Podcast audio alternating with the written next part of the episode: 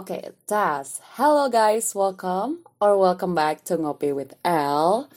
Sorry banget, aku masih nggak bisa nemuin mic yang lebih bagus dan juga sekarang mamaku lagi masak di belakang, so I'm so sorry about that. Dan hari ini kayaknya kita bakal langsung aja to the topic.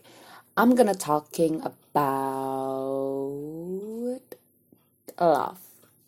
Tapi di episode kali ini kita akan ngebahas cinta secara general dan juga kita jatuhnya berdiskusi sih. Diskusi tentang apakah cinta yang biasa di-apply atau biasa disebut-sebut oleh anak muda sekarang, is that a love? Or maybe just ketertarikan ke lawan jenis, ketertarikan kepada orang lain, dan jatuhnya seperti nafsu. So, we're gonna talk about that in every single aspect, hopefully. Dan juga mungkin kalian yang punya pendapat-pendapat lain tentang hal yang akan aku bicarakan di sini bisa banget datang ke Instagram dan DM aku dan kita bisa diskusi di sana. Dan juga thank you banget buat teman-teman yang udah nge-repost atau nge-tag aku di Instagram buat story-storynya. Thank you so much, it's make my day. So, yeah, I hope you guys enjoy this today. I hope you guys enjoy today's episode, and let's get started. Okay. Kita bakal mulai tentang background, kenapa aku ingin membicarakan hal-hal ini, apalagi itu urusannya tentang sesuatu yang sangat sensitif, aka love. Semua orang punya cara untuk mengungkapkan cintanya sendiri terhadap orang yang spesifik atau terhadap orang-orang yang mereka sayangi. Nah, masalah yang bakal aku angkat adalah apakah perbedaan cinta dan nafsu, di mana mungkin beberapa orang akan menyadari bahwa cinta yang mereka berikan kepada orang lain dibumbui oleh nafsu.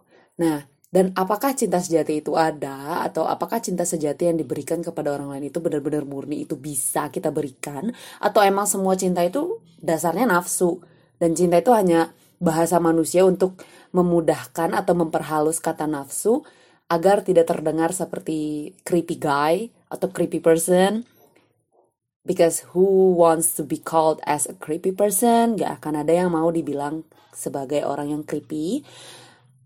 And yeah, okay. Yang pertama, cinta. Okay. Apa sih yang di benak kalian kalau cinta?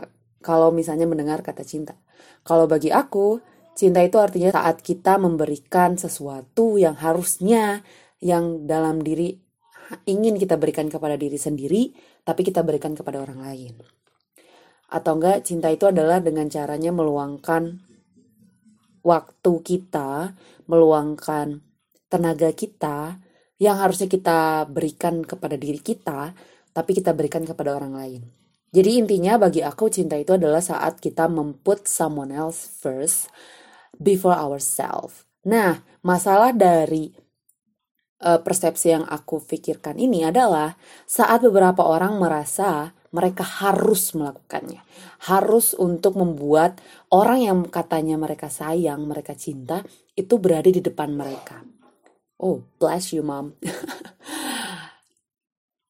Dan aku merasanya cinta ini sebenarnya general aja. Kayak misalnya kita punya teman, kita punya saudara, kita punya keluarga. Saat kita menyayangi mereka, kita mencintai mereka, biasanya kita akan meluangkan waktu kita untuk mereka. It's basic. Tapi jika itu sudah berurusan dengan seseorang yang spesifik, seorang yang satu-satunya, dan juga seseorang yang emang kita sayang secara berbeda di antara kita menyayangi keluarga dan teman-teman, rasanya bakal agak sedikit bingung, apalagi especially for me, karena aku adalah seorang kakak dan juga cucu tertua, jadi it's a little bit confusing karena aku juga harus memberikan example yang bagus kepada adik-adik, tapi di satu sisi juga I have to live my life, but it doesn't mean that I cannot live my life. Itu bukan alasan aku tidak bisa menjalani hidupku secara normal dikarenakan aku cucu tertua, cuman dikarenakan cinta yang sedang aku bicarakan ini mulai spesifik kepada seseorang. Kadang nih ya, kita kan manusia, kita banyak hal yang kita lupakan dan kita salahkan kepada orang lain. Aku merasa saat seseorang aku berikan akses lebih ke dalam hidup aku yang mungkin keluargaku pun didn't even know about that. Sometimes they could be a little bit hard. Dan juga kadang aku merasa kalau misalnya aku lihat dari kasus-kasus, mereka malah membiarkan orang yang spesifik ini seenaknya. Bukan seenaknya lagi, tapi kayak menjeramahi. Kalau misalnya kalian suka denger di Instagram atau misalnya di news-news, itu banyak banget yang suka ngomongin tentang seseorang yang hamil di luar nikah. Atau seseorang yang KDRT, tapi bukan KDRT karena KDRT kan di dalam rumah tangga gitu ya sis ya. Cuman kalau misalnya cinta yang diomongkan di sini adalah saat kejadian-kejadian dipukulin lah, disakitin, intinya disakitin itu dilakukan oleh seorang yang namanya pacar. Nah, kalau misalnya kalian punya pacar atau pernah berpengalaman atau teman-teman kalian punya pengalaman untuk mempunyai hubungan dengan orang lain secara spesifik, pasti kalian gak akan bosen deh, kayak gak akan pernah gak denger seseorang berantem dan akhirnya adu mulut dan akhirnya nangis dan bilang, aku sepertinya gak cocok deh buat dia meskipun aku sayang sama dia gini. Nah, kadang aku tuh suka berpikir apakah seseorang itu sayang atau hanya nafsu dengan orang lain, dengan orang spesifiknya. Karena banyak juga yang membuat atas namakan cinta, tapi actually it's nafsu. Apalagi kalau misalnya itu udah berurusan dengan sesuatu yang a little bit sexual, a little bit biologies. Dan I'm not gonna talk about that, it's about your life. Tapi kalau misalnya aku akan berkata tentang sesuatu yang lebih general lagi, yaitu seperti seseorang yang merasa mereka mempunyai akses. Aku merasa kayak seseorang jika mempunyai akses yang lebih terhadap hidup kita, mereka akan lebih seenaknya. Kita kan manusia ya sih ya, sama-sama manusia, sama-sama orang yang punya salah. Dan kadang kita membuat atau menggunakan kesempatan yang kita punya dari orang spesifik kita, aka pacar atau PDKT-an untuk menjeramahi hidupnya. Menjeramahi di sini seperti kita pengen tahu segala hal tentang hidupnya. Dengan kata cinta yang kita berikan kepada mereka, kita merasa kayak, oke, gue cinta nih sama lo. Lo harus ngasih informasi lebih terhadap hidup lo ke gue. Dan aku merasa di saat itulah yang namanya cinta itu sebenarnya nggak ada. Sebenarnya ada di situ, cuman disalahgunakan menurut aku. Karena cinta yang biasa aku dapatkan dari orang tua itu tidak menuntut sesuatu yang namanya privasi hidup. Cinta yang aku dapatkan dari seorang ibu tidak pernah menuntut privasi hidup. Aku merasanya seperti itu. Dan loh, Sa, ini ngomonginnya kemana nih? Nah, aku bakal ngomongin sesuatu yang biasa common yang aku dengar dari beberapa orang, apalagi teman-teman dekatku di saat, dan juga ini pengalaman hidup aku sendiri sih, di saat pacar menjadi prioritas pertama dalam hidup. Kalau ditanya apakah aku setuju dengan hal tersebut, obviously not. Dan banyak orang yang pasti bilang, enggak lah, prioritas pertama pasti keluarga, gini. Cuman, hey, can you look at your activities? Apakah benar kamu menaruh keluargamu di prioritas pertama? Karena banyak juga orang yang bilang, enggak, aku mau naruh prioritas keluarga pertama. Tapi saat pacar bilang, udahlah gak usah pergi, mending pergi sama gue aja, kalian iyahin. Pernah gak sih kayak gitu? Aku juga pernah.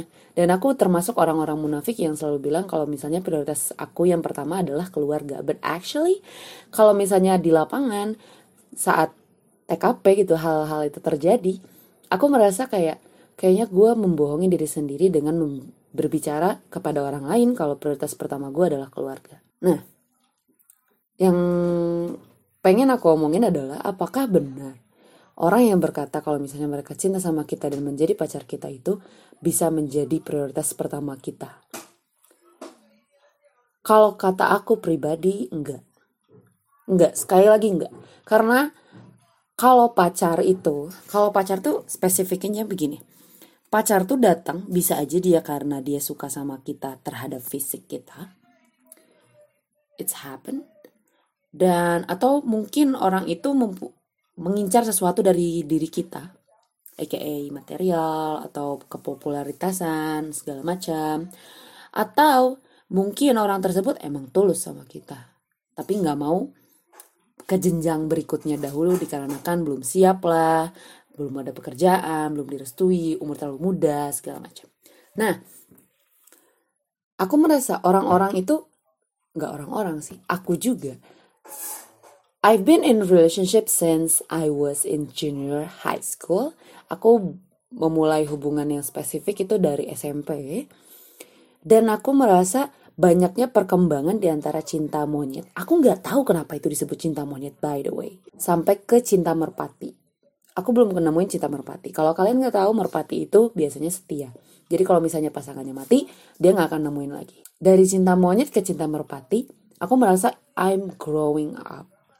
Obviously.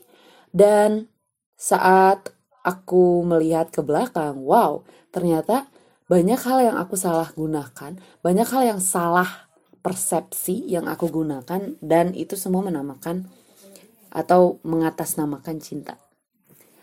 Kayak I ever fight with my parents because of my ex-boyfriend. Aku pernah berantem sama ayah karena perbedaan pendapat tentang mantan pacar, tapi aku merasa kalau itu hal itu tidak terjadi, I'm not here, I'm not like this. Tapi apa yang kita belajari dari setiap hubungan yang pernah kita jalani selama hidup ini. Ini gak ngomongin pacaran doang ya, karena mungkin ada yang beberapa yang kayak PDKT, teman tapi mesra. I never understand why people wants to be teman tapi mesra.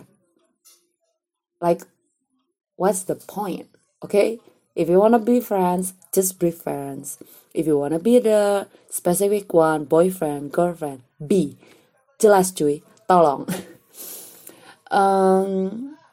Rasanya banyak hal yang kalau misalnya kita pikir-pikir lagi, sepertinya yang bermain andil besar di sana bukan cinta, tapi nafsu. Karena how you can fall in love with someone, just know them maybe 1 month, 2 months. Etc. Bagaimana kalian bisa bilang kalau misalnya kalian jatuh cinta kepada seseorang dalam waktu 1 bulan, atau misalnya 2 bulan, atau 3 bulan PDKT? Because I don't know how about that. Karena aku orang yang nggak percaya sama cinta pada pandangan pertama. Karena bagiku kalau cinta pada pandangan pertama itu seperti ya kayak gua ngelihat cowok ganteng terus I love him, you know. Tapi it's not something that permanent.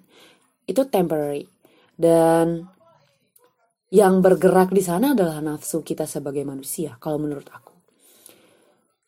Apalagi kalau misalnya di umur-umur yang produktif dan mulai puberti dan produktif kayak 15, 16, 17, 18, 19, 20. Itu menurut aku itu cintanya itu bukan cinta asli.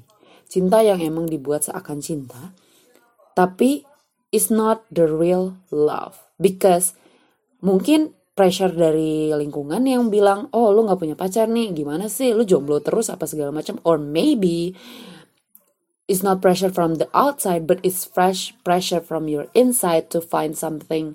Like, ini gue SMA nih, masa gue gak punya kayak cerita cinta SMA segala macam. Dan itu pressure dari diri yang mengatasnamakan I have to be falling in love with someone in high school. Which is weird, dan juga secara tidak langsung sedih juga. Dikarenakan banyak yang akhirannya menggunakan pressure tersebut untuk berpacaran dengan seseorang dan malah mengganggu hidupnya. Dikarenakan jika kamu udah mulai pacaran sama orang, aku merasa kayak kamu harus membagi hidupmu dengan dia. Kayak berbagi hidup sama dia. It doesn't just aku pacaran sama kamu, tapi bagi aku membagi hidupku sama kamu. Gitu. Bagi aku gitu. Dan hal tersebut kadang malah disalahgunakan sekali lagi. Kayak kalian sering dengar kan yang tadi aku omongin kayak hamil di luar nikah lah, apalah segala macam, cewek itu udah dipakai. It's sad dikarenakan hal yang selalu kena adalah perempuan. Cewek itu udah dipakai, cewek itu udah digini. Why? Why?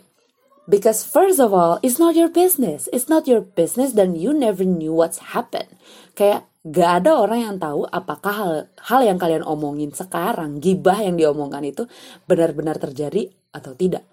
Dan yang kedua, laki-laki di sana adalah laki-laki yang meninggalkan seseorang yang telah ya kayak gitu. Misalnya pas lagi SMA, it's a stupid type of jerk bagi aku. Karena SMA cuy, lo tahu apa gitu, belajar biologi juga baru gitu kan ya. Dan yang aku sedih dari pendidikan Indonesia adalah kurangnya edukasi tentang sexual thing. It's real, it's happen, it's something that we need. Dikarenakan semakin orang tidak tahu, kan kita pada dasarnya kan kita tidak tahu apa-apa. Scientists, guru, terus doctor, they learn about something that they didn't know first. Kita memulai segalanya dari sesuatu yang tidak tahu dan kita explore. That's the reason maybe orang-orang jadi penasaran tentang hal tersebut. Hal tersebut tabu. Hal tersebut ditutup-tutupi. Hal tersebut dikatakan seperti sesuatu yang lo gak perlu tahu deh yang kayak gitu. Kalau menurut aku, you have to know more about that. Dikarenakan hal tersebut adalah hal tabu yang tidak pernah diketahui oleh orang. Dan sehingga akibatnya resiko, persen resiko itu terjadi malah akan lebih besar dibandingkan seseorang yang sudah mengetahui step by step.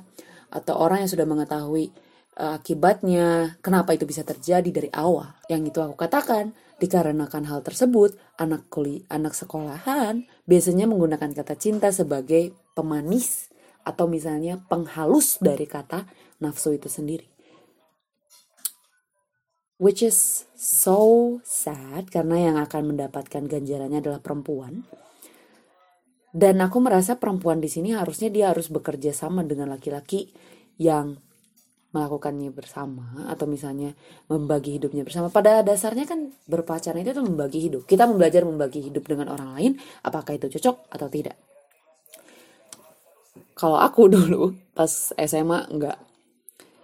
Ya SMA ya pacaran aja biasa. Cuman kalau aku melihat diri aku sekarang dan aku bisa berkata pada diri aku yang saat SMA, aku bakal menampar dia sangat keras dan berkata, hey stop doing that and just live your life without that. Kenapa? Karena aku merasa saat umur-umur segitu fokus kita bukan itu. Kita gak siap tentang hal itu. Kita gak siap tentang segala hal yang harus kita tanggung dikarenakan hal tersebut. Apa cerminannya? I have a sister. She is confused with something that I can't even explain about it. Dan it's not something bad. It's not something that really, really bad. Tapi kalau misalnya dia selalu berkata sama aku dan selalu berdiskusi tentang hal tersebut dan aku merasa wow, ternyata tidak siap itukah seorang manusia di umur puberti. Sekurang itukah pengetahuan dan juga pemahaman. Ya namanya juga puberti lah ya. We grow. That's the part of our life that we growing up so much. Itu adalah part yang dimana kita tumbuh sangat-sangat pesat secara mental dan juga fisik. Dan akhirannya banyak orang yang salah mengartikan salah cinta segala macam. Dan bagi aku kalau misalnya aku bisa bilang tips buat anak-anak SMA sekarang, kalau misalnya kalian punya adik, karena aku lihat range listener aku itu dari 18 sampai 25. So if you have a sister, if you have little siblings, just say don't date anyone if you're not ready. Jangan pernah berhubungan sama orang, membagi hidup dengan seseorang if you're not ready. It's just for fun, your life and their life is not something funny. It's not a game. Dan mungkin itu sebabnya banyak orang yang lost. Kayak banyak banget yang bilang aku gak masuk SBMPTN lah, kuliah sana sini gak masuk lah. Maybe that's the one part of the reason. Dan juga aku pernah pas lagi SMA itu nemuin orang yang mereka tuh pacaran nih ya. Mereka pacaran, tapi cowok ini tuh kayaknya agak temperamen gitu. Dan dia ngebanting motor di depan sekolah. It's so weird, karena what the fuck are you doing? Sampai sekarang I cannot understand why. Dan juga itu artinya adalah salah satu ketidakmatangan emosi dan bertemu dengan seseorang yang tidak bisa menghandle emosi tersebut. Nah, pertanyaannya adalah how we can know someone that can handle our emotion. Daripada kita mencari seseorang yang bisa menghandle emosi kita, bagaimana kalau misalnya kita belajar how about that we learn how to control our own emotion thing. Karena pada akhirnya gak akan ada satu manusia yang bisa menghandle emosi kita lebih baik daripada kita menghandle emosi kita sendiri. Ya, itu adalah salah satu example, bad example yang bisa aku katakan. Gak semuanya bad. Kayak teman aku ada yang LDR-an sampai sekarang udah 5 tahun. Kalau gak salah ya, mereka 5 apa 6 tahun, 2 pasangan itu 5 atau 6 tahun udah LDR-an, kerja, segala macam. They're still together and it's so cute. Dan itu membuat aku merasa kayak maybe there's, mungkin itu sebabnya aku bisa berkata kalau misalnya ada tiga kemungkinan dari seseorang mulai menyukai seseorang yang lain, menyukai suatu seseorang yang spesifik, dan mereka mempunyai 3 alasan. Yang tadi yang pertama itu fisik, yang kedua itu emang material thing or something, popularity dan segala macam, atau mungkin mereka emang benar-benar mencintai dan belum saatnya aja menikah. Mungkin 2 pasangan ini yang langgang sampai sekarang 6 tahun, kalau gak salah udah 6 tahun dari SMA, itu mungkin adalah reason ketiga. Loh, tapi kan lu bilang tadi kalau misalnya kita harus ngelarang adik-adik kita dating or something like that. First of all,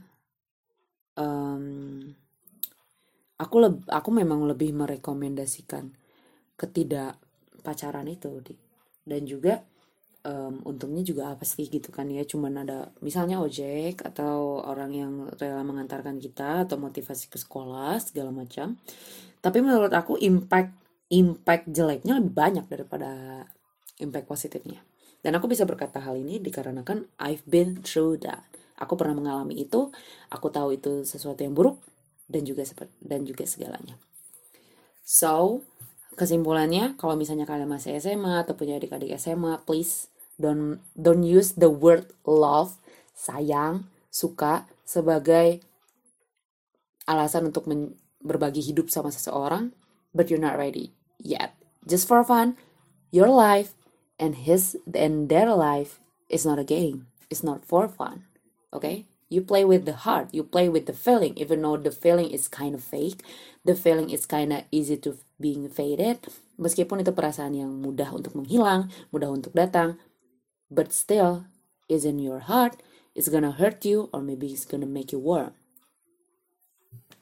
Just live it and live your life, karena SMA itu, kalau misalnya aku bisa muter ya, SMA itu benar-benar indah, with friends, not with love. Because you will remember your friends, not your ex. Dah. Nah, sekarang kita move ke kuliahan. Kalau misalnya udah di stage 18-25, I think, the one that I think about is, orang yang memilih untuk menikah muda, orang yang memilih untuk bekerja dulu, orang yang memilih untuk berkuliah, itu banyak banget. Kemungkinannya beda sama SMA yang paling cuman SMA dan SMK kayak gitu. Tapi kalau udah kuliah itu ada yang kuliah sambil kerja atau kuliah fokus kuliah, ada yang menikah dulu dan kuliah segala macam, itu kemungkinannya banyak banget. Nah, yang pengen aku highlight dari sini karena ini bakal terlalu panjang adalah I don't know how to pronounce that, but di lingkungan kuliahku itu kadang ada yang katanya ta'aruf. Nggak di lingkungan kuliah juga sih. Cuman emang lebih common dengan ta'aruf. Nah, kadang nih ya sis, don't judge me about this, okay? Disclaimer from the first step. Ini adalah pendapat aku. Ketika seseorang menta'arufkan, kayak berta'aruf, the first thing that I think about and asking about is that the true, or maybe ta'aruf itu beneran ta'aruf, atau mungkin itu adalah the smoother, kayak kata-kata paling smooth untuk berkata hey pacaran yuk, hey berbagi hidup yuk. Nah itu loh, makanya orang-orang agak sensi dikarenakan aku gak terlalu suka dengan kata-kata ta'aruf. di zamanku sekarang. Karena ta'aruf di sini malah dipergunakan secara aneh kalau menurut aku. Aneh di sini adalah karena ta'aruf itu yang aku pelajari, selama aku pelajari dan dari informasi dari beberapa orang yang emang aku percaya, ta'aruf itu berjalan selama 3 bulan and you get married. You get married. Tapi yang aku dapatkan dari lingkungan hidup yang get married itu cuma 1% di antara 99%. Atau mungkin kita berilah dikit lah, 20% lah ya. 20% dari 80% yang berkata kalau mereka ta'aruf. Dan yang the funny things about it is, aku pernah mendapatkan cerita dari temanku kalau misalnya teman laki-lakinya itu selalu berkata ta'aruf, ta'aruf, ta'aruf, ta'aruf, ta'aruf. Tapi ke 8 cewek. How it feels about that? Is that ta'aruf or maybe is a smooth things to say, hey pacaran yuk? Aku gak nyalain ta'arufnya. Sekali lagi aku gak nyariin ta'arufnya. It's a good thing. Kayak mamaku juga bertemu dengan papa juga gara-gara ta'aruf. Cuman, the one that I hate about it is people who use that. Orang yang menggunakan kata-kata ta'aruf sebagai kata tameng dari perkata pacaran, cinta, suka. Dikarenakan mereka katanya hijrah. Aku gak pernah ngehina orang yang hijrah. It's a good thing. I wanna do that. But please, ya. Ini bakal agak-agak sensi sih. Cuman kalau menurut aku, ketika kamu udah mulai bertaaruf dengan seseorang, you have to make sure that you have future on it in 3 months. Karena, cuy, kita kuliah nih ya. Lu berkata, aku suka sama kamu, kita taaruf you. For what? You don't have a money, you don't have a material, you don't have a skill to survive the life. Stop it. Aku gak ngehardik orang yang ta'aruf ya. Cuman aku menghardik orang-orang yang menggunakan kata ta'aruf sebagai kata lain untuk berpacaran. Cinta tuh gak semain-main itu cuy. Cinta di sini, hubungan itu, kesel banget gue kalau misalnya udah ngomongin ini. Cinta itu suci cuy. Cinta itu bersih. Dan cinta itu gak memandang apapun selain emang kayak ada takdir gitu biar kita tuh sama orang itu, you know, something like that. Dan dari awal aku sudah bilang berpacaran itu emang sesuatu yang berbagi hidup, cuman it doesn't mean that you share everything including your body terhadap hal tersebut. Nah, gimana soal ta'aruf? Aku gak akan berkata itu ta'aruf, tapi ala-ala ta'aruf. Jadi yang tadi aku ceritain, aku punya teman. Teman ini banyak ta'aruf sama cowok, sama cewek-cewek. Yang aku sayangkan adalah cewek-cewek ini adalah cewek-cewek yang menurut aku itu mereka itu adalah mutiara-mutiara dunia yang dipermainkan oleh satu laki-laki serigala berbulu domba. Dan setiap aku melihat postingan mereka aku merasa lebar ya. Aduh, lebar banget ini. Dikarenakan mereka terbuai. Terbuai dengan kata-kata ta'aruf, terbuai dengan kata-kata Islamiah, karena kampus aku Islamic religious sekali. Terbuai dengan kata-kata Islamiah, dan akhirnya menjadi jokes buat kita-kita yang gak menggunakan kata tersebut. Kita kayak aku dan teman-temanku berkata kalau misalnya aku dengan seseorang suka ya aku bilang suka. Kalau misalnya aku berpacaran dengan seseorang yang lain, aku berkata berpacaran. Dikarenakan I know that I'm not a good person, but at least I'm honest with myself. Meskipun aku bukan orang yang baik, meskipun aku bukan orang yang berada di stage mutiara-mutiara dunia, but I'm honest with myself. Aku jujur dengan orang, aku jujur dengan diriku, aku jujur dengan orang lain. So, buat kalian yang bertanya apakah aku tidak menyukai ta'aruf, honestly, after seeing all of this thing, I guess I don't like the process. I don't like the process of someone who came. Aku jujur aja, aku gak terlalu percaya sama kata-kata ta'aruf. Aku percaya dari kata Allah. Misalnya Allah berkata itu hal yang terbaik. Cuman Allah juga mungkin mengerti kalau misalnya di zaman aku hidup sekarang, orang-orang menggunakan kata-kata ta'aruf untuk steal your attention. Karena kalian kan biasanya kalau cewek-cewek udah mutiara dunia itu pasti kan bilang no pacaran. Kita tidak boleh pacaran, segala macam. Tapi kalau ta'aruf pasti boleh dong. Nah. Oke? Seperti itu. Dan mungkin itu sebabnya aku kurang oke dengan kata-kata ta'aruf, apalagi di sekeliling aku sekarang. Karena udah ada pengalaman 4 kali gitu. 4 kali orang yang kayak bilang, hai, assalamualaikum, gini. Ya, aku tanggapinnya juga, ya waalaikumsalam, ada apa. Karena aku anaknya to the point, apalagi kalau misalnya aku gak terlalu suka sama orangnya. Gak terlalu suka juga sih. Aku selalu to the point kalau misalnya chat, because I don't like being chatting with someone else. Aku selalu berkata, ya ada apa. Terus dia bilang, kita proses ta'aruf segala macam gimana.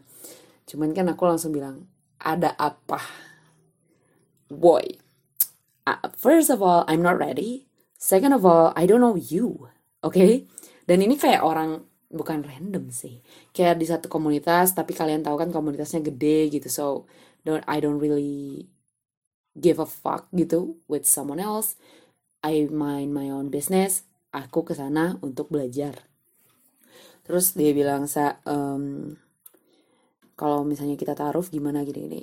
Ya, terus aku menanggapinya masih kayak, oh, ya kita dipikir-pikir dulu. Aku gak terlalu percaya sama yang kayak gitu. Bukan percaya sih. Lebih ke aku belum terlalu comfortable dengan hal tersebut. Terus aku nanya, emang target nikah kamu kapan? Terus dia bilang, ya paling 25, 26. Dan posisinya kita masih 20 di sana. Weird, karena aku belajar ta'aruf itu ya less than 6 month dan kita akan get married. Aku merasanya seperti itu. Kalau misalnya kalian ada yang gak setuju dengan pendapatku, bisa datang ke DM aku, fight me. Yeah, I'm totally fine with that. Setelah itu, aku merasa kayak, aku langsung, oh gitu ya udah kalau misalnya kayak gitu datang aja pas 25. Sama aku digituin. Terus dia bilangnya, ya mulai dari sekarang juga gak apa-apa beneran hehe. Terus sama aku ditanya lagi, apa bedanya kamu melakukan ta'aruf sekarang dengan nanti? Dan juga apa bedanya ta'aruf yang kamu lakukan dengan PDKT? Dan itu dibalasnya lama banget loh. Nah, itu yang aku sayangkan itu. Hal tersebut yang aku sayangkan, mereka menggunakan kata-kata terbaik dari Tuhan gitu kan ya. Kata-kata terbaik dari Allah Subhanahu wa taala sebagai mainan. Itu mainan, cuy. Lu memainkan hati perempuan gitu. Lu memainkan hati perempuan di mana? Gue kesel banget ini. Lu memainkan kata-kata dari Tuhan, kata-kata suci gitu loh, cuy ya. Untuk memainkan perempuan-perempuan yang ingin hijrah, ingin lurus ceritanya, pengen lurus, tapi mereka juga enggak mau kehilangan dunia gitu. Kalau aku rasa seperti itu. Kayak misalnya kalau misalnya ada perempuan yang terbuai dengan kata-kata ta'aruf, tapi mereka tahu mereka tidak akan dita'arufkan, tidak akan menikah tahun ini, atau mereka emang juga gak ready. Artinya mereka hijrah. Tapi menurut aku ada sesuatu dari dunia yang mereka gak pengen mereka tarik gitu. Gak pengen mereka lepas gitu. Dan ta'aruf inilah yang biasanya dijadikan jalan, dijadikan jalur untuk mereka berpacaran secara apa ya, halal, gak ada pacaran halal, ya gak sih? Nah, so, untuk anak-anak kuliahan, if you're really, really into someone, please don't give a ta'aruf. Kalau misalnya emang mereka gak mau dinikahkan sekarang, ya tinggalkan. Tikung mereka dari seperempat, dari sepertiga malam. Cilah, Kang Hande Boni harusnya bangga nih sama gue nih. Tikung mereka di sepertiga malam. Bukan ditikung dengan ta'arufnya itu loh. Tolong, come on, you have a brain, okay? Apalagi anak kuliahan, enggak juga sih. You have a brain, okay? 18-25, you have a brain. You perfectly growing up. And your brain is work perfectly. So, hari ini ramble banget, enggak ada script, enggak ada apa. Cuman itu yang pengen aku bilang. Dan juga kesimpulan untuk kata-kata anak kuliahan. Please, kalau kalian cewek-cewek yang emang udah full hijrah, full pengen hijrah, pertama, please. Jangan pernah menggunakan kata ta'aruf, deket aja, akan menikah, segala macam. Kalau misalnya dalam les dan kalau kepastiannya di bawah 1 tahun, ya lu hijrah-hijrah dulu aja gitu. Bisa gak? Kayak Gak harus mikirin nikah, karena kalau menghijrah itu kita membawa diri kita sendiri dari satu tempat. Kita kayak membawa satu tempat kita ke tempat lain. Bukan membawa setengah dari badan kita doang. Enggak, tolong dong. Aku gak menghardik orang yang menikah muda. Aku tidak menghardik orang-orang itu. Aku menghardik orang-orang yang menggunakan ta'aruf itu loh. Ini kan cinta dan nafsu. Dan aku bakal nambahin seperti ta'aruf kayaknya. Dan ya, please don't use that as your word to say, hey pacaran yuk. Apalagi untuk teman-teman cewek-cewek yang katanya mau hijrah. Please, kalau mau hijrah, kalau kata aku nih ya, kalau kamu ingin hijrah, hijrahlah sendiri dikarenakan seorang anak membutuhkan kamu di saat nanti. Dan to be honest with you, please, I don't really care about, ya gimana ya cara ngomongnya. Jadi kalau mau hijrah, hijrah aja. Gak perlu ditambah-tambahin dengan embel-embel ta'aruf segala macam. Mereka masih pacaran. Itu masih pacaran, cuman beda aja bahasanya bagi mereka. Bagiku sama. Enggak, mereka mah taruh. Enggak, itu mah pacaran. Kecuali kalau misalnya kalian emang udah mau ngebagiin undangan segala macam, I support you. I will be your MC. I will be something like that because it's something good to do. Dan itu sangat-sangat berani untuk menikah muda segala macam. Tapi kalau misalnya kalian hijrah dan akhirnya bertemu dengan seseorang yang katanya pengen bertaaruf tapi range untuk menikahnya itu lebih dari 5 tahun, lebih dari 3 tahun. Please don't do that. Just mind your own business. Mind your own freaking business. Be the girl boss. Be the girl boss. Dan please jangan terbuai dengan kata-kata ta'aruf. Karena itu sama aja kayak mengajak pacaran, tapi kata-katanya lebih halus. Seperti itu. Dan buat cowok-cowok, kalau lo mau hijrah, nih ya, gue agak-agak kesel nih. Kalau lo mau hijrah, jangan pernah menggunakan embel-embel kata hijrah dan juga bertaaruf untuk mencintai seseorang, katanya, untuk berpacaran dengan seseorang.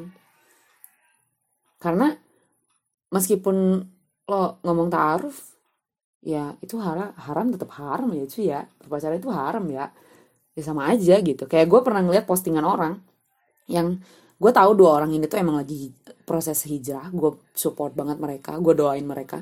Tapi di saat yang sama mereka ngeposting tangan mereka bergandengan dan aku berkata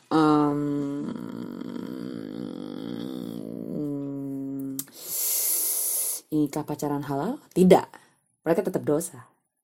Oke? Karena aku tahu gimana rasanya proses ta'aruf yang sebenarnya dikarenakan orang tua menggunakan metode tersebut untuk bersama. Dan itu beda banget sama ta'aruf-ta'aruf sekarang. Makanya itu sebabnya banyak banget yang nanya kenapa Asa benci banget sama orang yang ngomongin ta'aruf. Karena disalahgunakan coy, intinya itu. So, that's hari ini topik hari ini. Aku tahu ini sedikit ramble, aku tahu ini sedikit sana sini. Tapi ini podcast coy. Itulah gunanya podcast. Jadi ya kalau misalnya kalian ada sesuatu yang pengen ditanyakan, pengen didiskusikan, apalagi ini agak-agak sensi mengungkap suatu, kayak menarik salah satu sifat agama segala macam, bisa banget datang ke DM aku @asaelviva di Instagram. Kita bakal diskusi bareng-bareng. Kalau misalnya emang gak enak diskusi online, hey, if you're still in Bandung, kita ngopi bareng. Karena ini podcast Ngopi with Elle. So yeah, I hope you guys enjoyed today's episode. Jangan lupa rekomen, jangan lupa tag me on your IG story kalau misalnya kalian dengerin podcast ini. I love you guys so much. Dan sorry banget kalau misalnya backgroundnya agak-agak berwarna, agak-agak bersuara dikarenakan keluarga sedang ada di rumah. So, yeah, bye.